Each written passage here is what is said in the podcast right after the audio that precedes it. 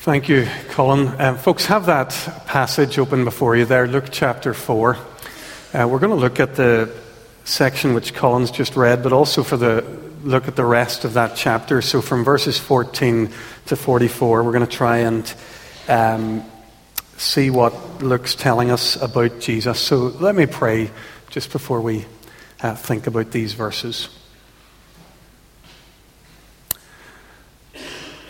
Father God, if it's true that you sent your Son into this world that he might rescue us and bring us back to you, then nothing is more important than for us to see Jesus for who he really is.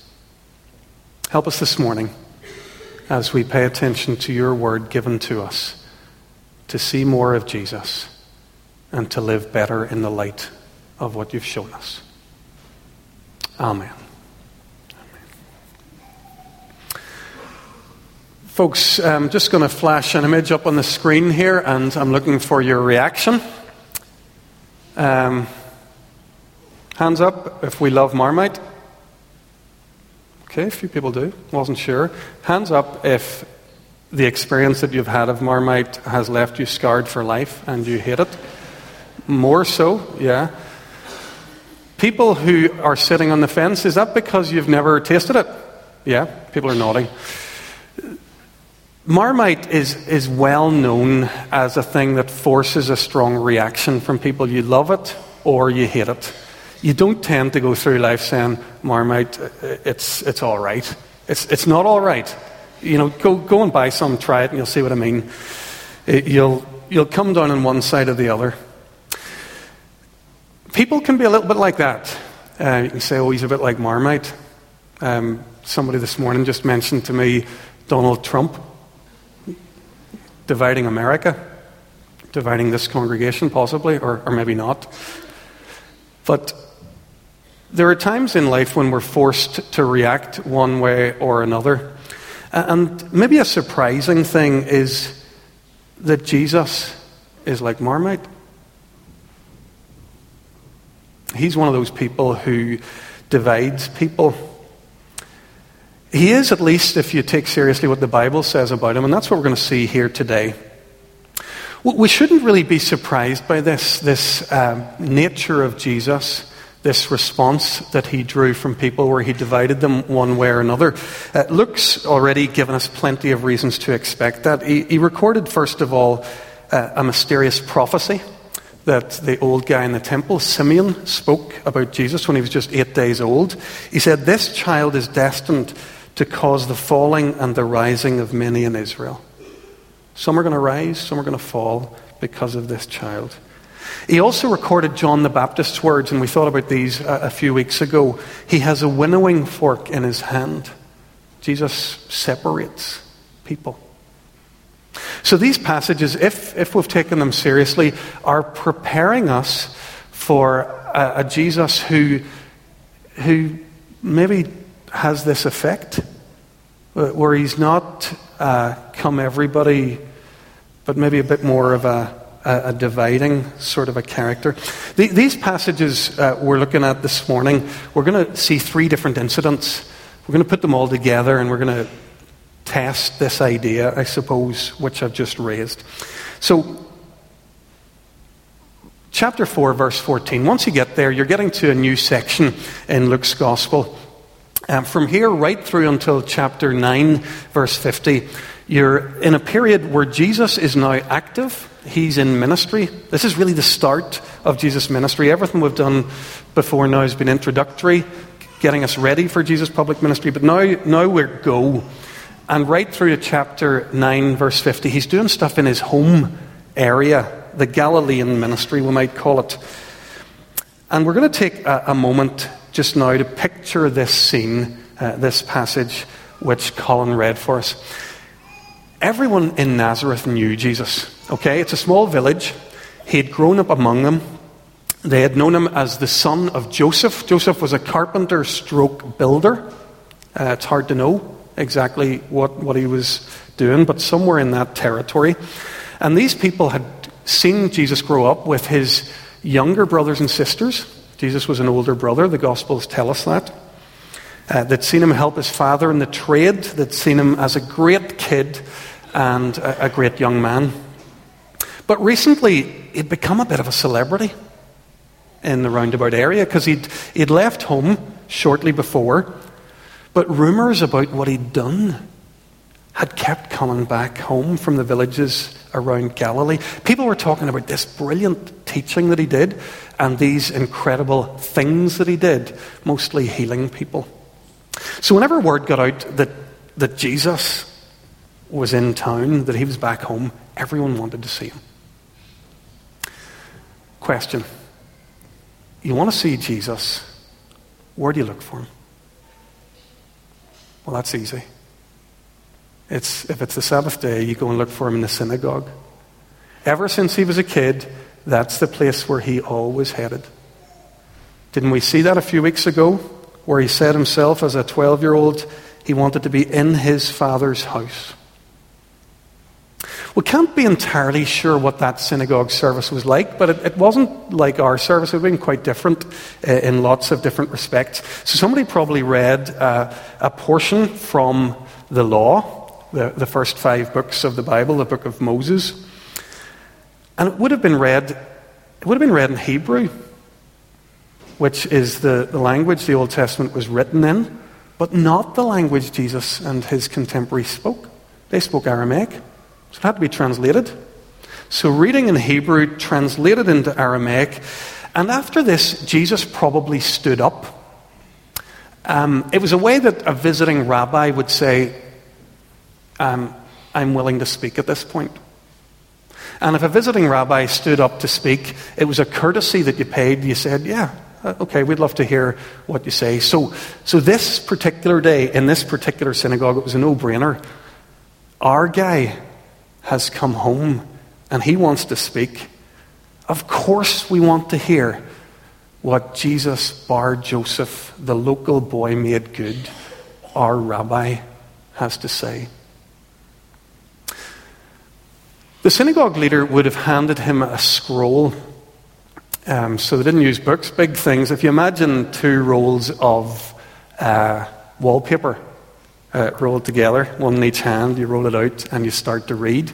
We don't know if Jesus chose the passage that he read or whether it was assigned to him. But anyway, here's what he read from Isaiah 61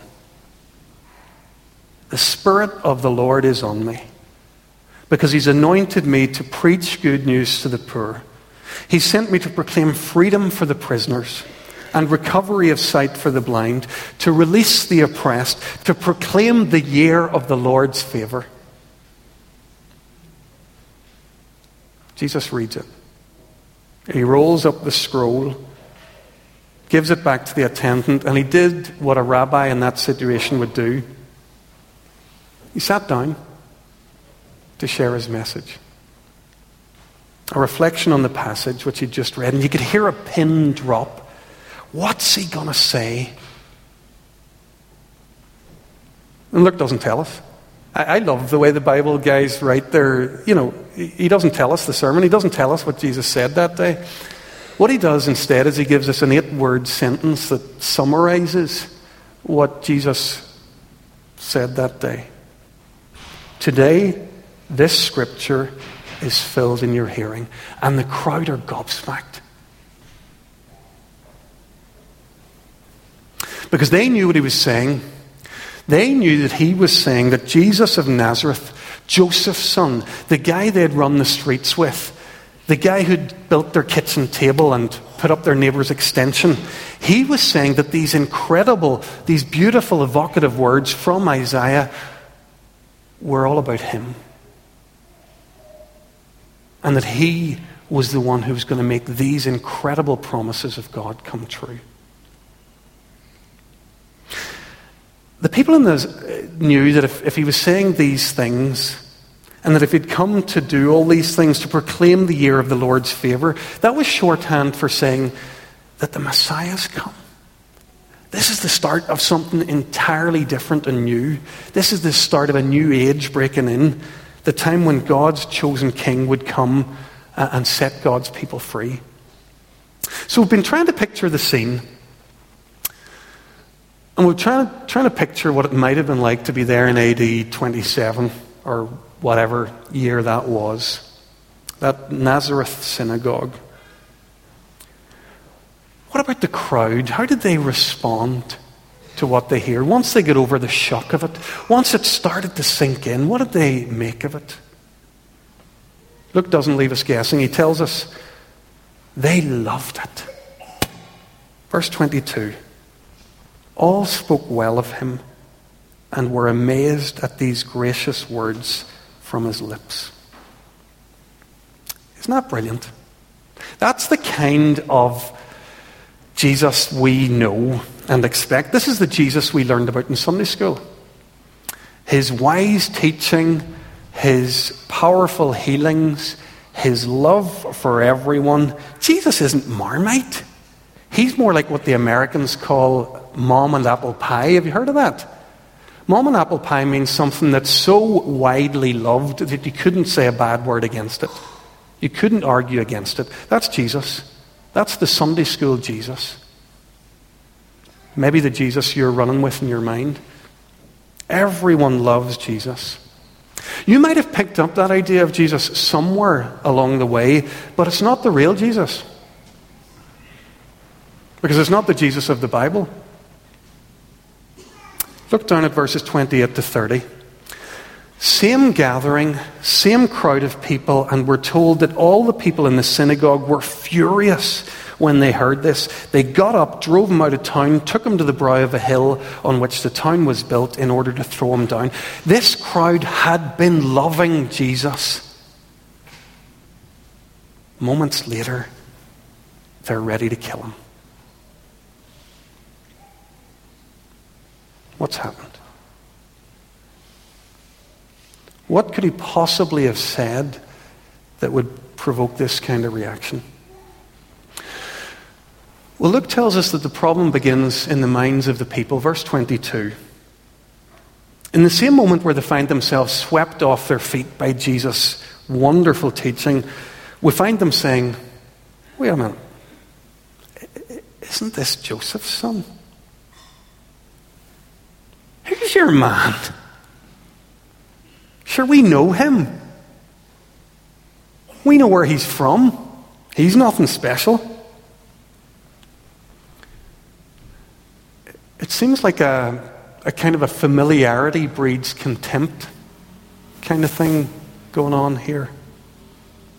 And Jesus must have discerned it.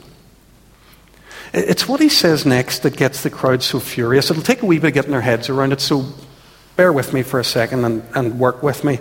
Look at verse 23. Jesus said to them, Surely you'll quote this proverb to me Physician, heal yourself. Do here in your hometown what we have heard you did in Capernaum. Jesus is reacting to, to what he's heard them say, or, or even to what he is reading in their minds, because we, we see Jesus doing this once in a while in the Gospels, where he reacts to the thoughts of people even before their words. What they're saying something like this that's all very well, Jesus. You telling, reading us from Isaiah, telling us that you've come to do all this amazing stuff, this good news for the poor, freedom for prisoners, recovery of sight for the blind, release for the oppressed. It's all very well saying that. Do it. Do it here. This town has plenty of problems too. There's poverty, there's oppression, there's captivity and blindness. Why don't you do it home the same stuff that you have been doing in these other outlying towns.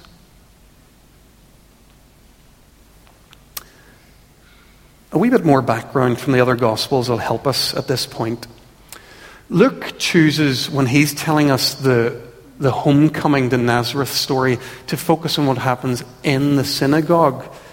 But Matthew and Mark tell the story in a slightly different way. So look with me for a second at Mark's retelling. Page 108 in chapter 6 of Mark's Gospel, page 108. Sorry, 1008, 1008.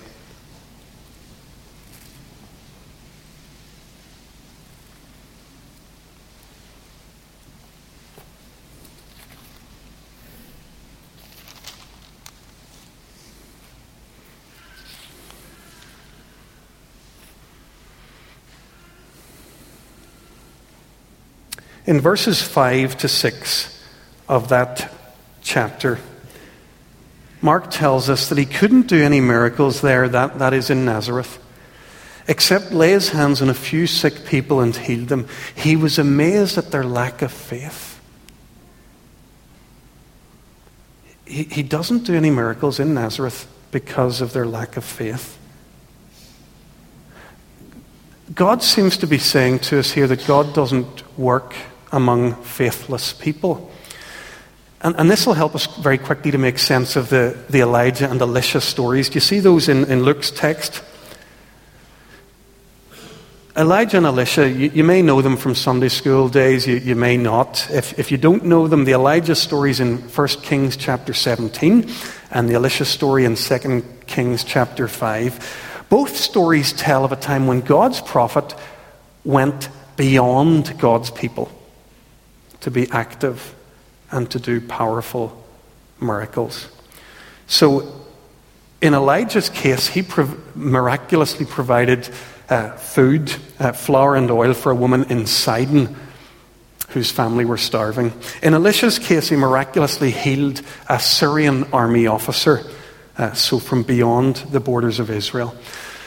So Jesus seems to be implying that just like Elijah and Elisha had to go and work outside of the people of God, so the people in Nazareth lack faith, and that's why his powerful healing work is happening somewhere else.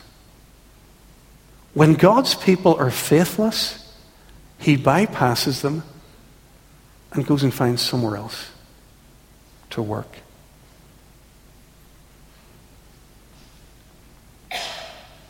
Whether we have understood that or not, the people in Nazareth that day did.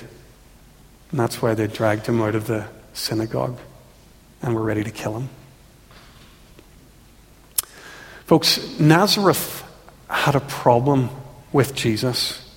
They had allowed their familiarity with him to breed contempt for him. And I think it's worth pausing for a second to think about that. We're not familiar with Jesus in the same way that they were because we don't live 24 7 with uh, the Son of God in human skin. We, we won't ever have that experience. But I think we're, we're familiar with Jesus in other ways. We and so many people who have grown up in Ulster have had the privilege of getting to know about Jesus Christ. We live in one of the most evangelized countries in the world. Ulster is familiar with Jesus.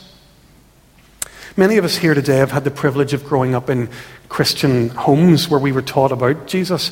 So our families are familiar with Jesus pun intended. We are those people, many of us. We've grown up with them. This is something I think we need to take seriously as, as teenagers and as young adults. We need to be saying to ourselves, right, I've grown up with Jesus. I know about him. I'm familiar with him, but what am I going to do with him? Am I growing in loving commitment to Him, or is something else happening? Is my heart turning hard? Is my familiarity leading to some kind of contempt? One last question. I wonder about us as a church family. Is there a danger that this dynamic could be at work among us? I think we've been extraordinarily blessed here over the years, in recent times. We've seen God work in this place in ways that uh, only a small handful of churches uh, in, in Ireland have seen. We, we've seen Jesus, his, his Word and His Spirit work among us and effect changes in this place. But is there a danger we might be taking all that for granted? That we're losing a, a love and a, and a reliance on Him?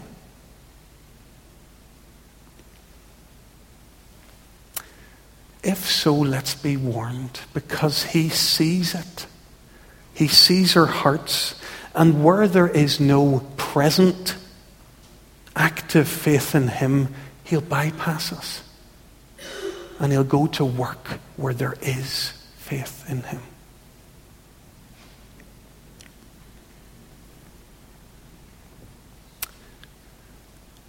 very much more quickly these last couple of chunks that we didn't read. If you just, you'll need to look at them because we, we haven't read them this morning.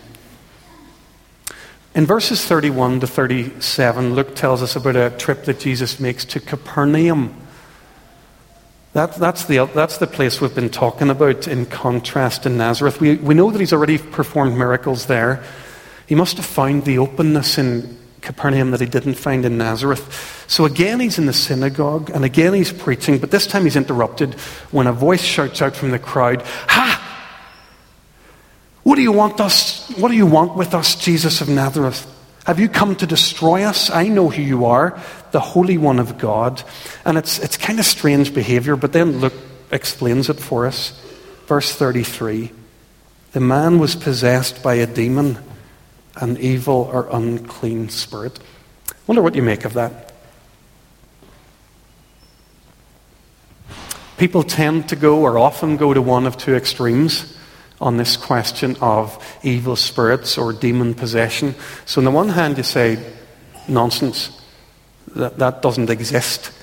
That's an old fashioned superstitious way of talking about a, a troubled mind, a person with psychiatric problems.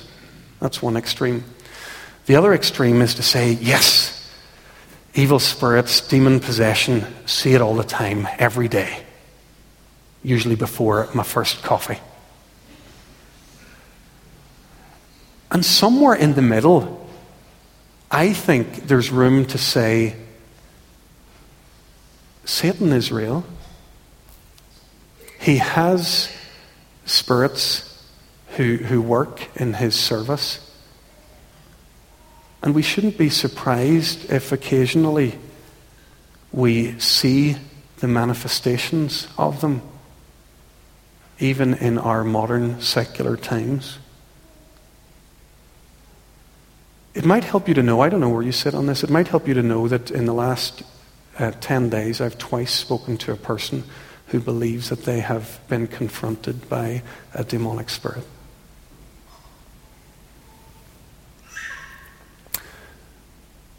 Big area, not, not easily dealt with in this setting. So set it there for a second. What happens when a demon confronts Jesus Christ?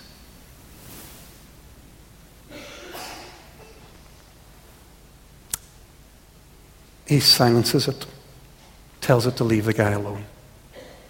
And the demon obeys. That's the big take home from this short passage.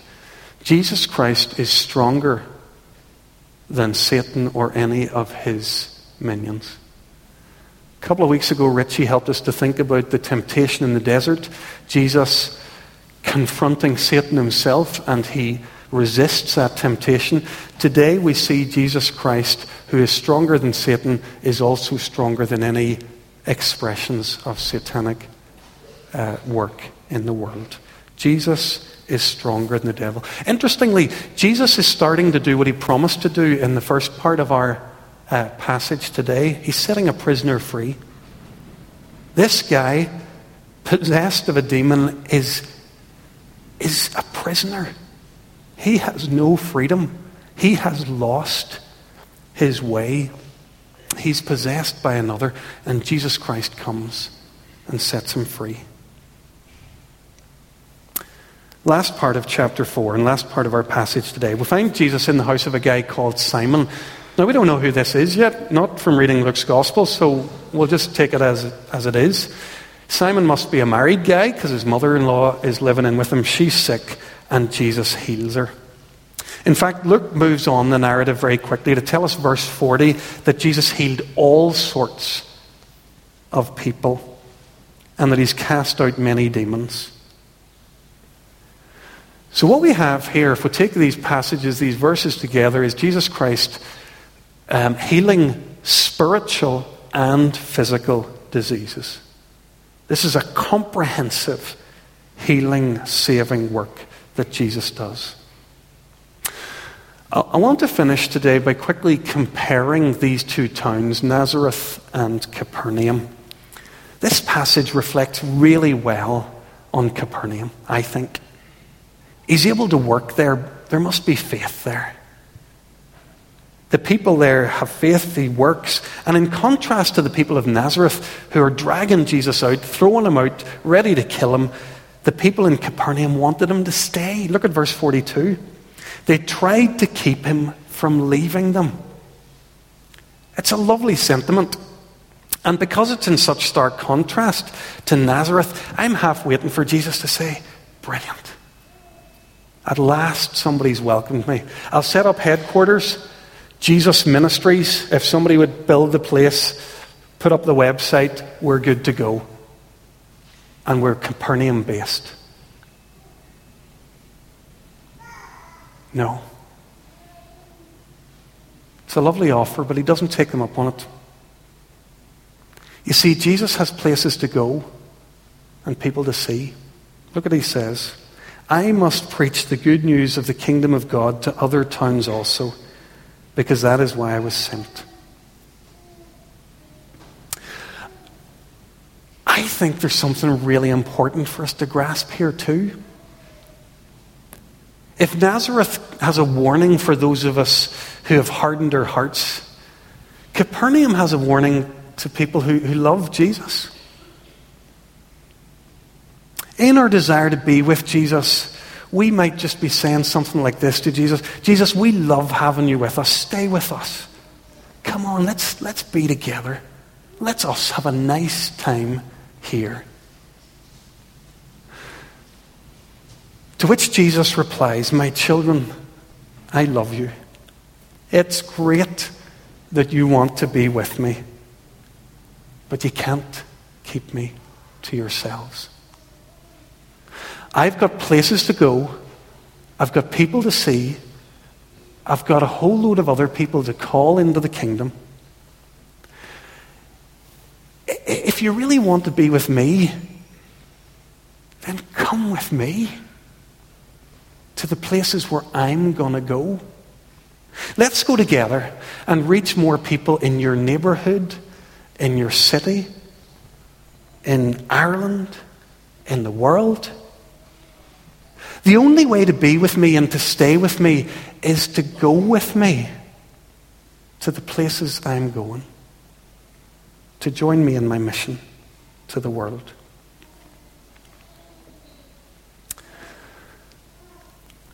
We're learning here in Luke's Gospel about Jesus Christ. And we're seeing that he tended to divide people into those who loved him and those who hated him. He once said this, his own words He who is not with me is against me. Makes me wonder. Should probably make us all wonder. Am I with him? Or am I against him? Shall we pray?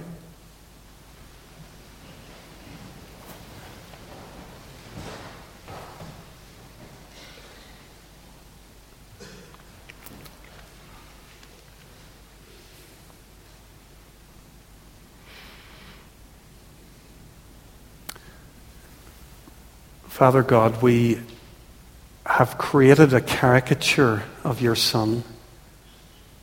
We've made him into mom and apple pie.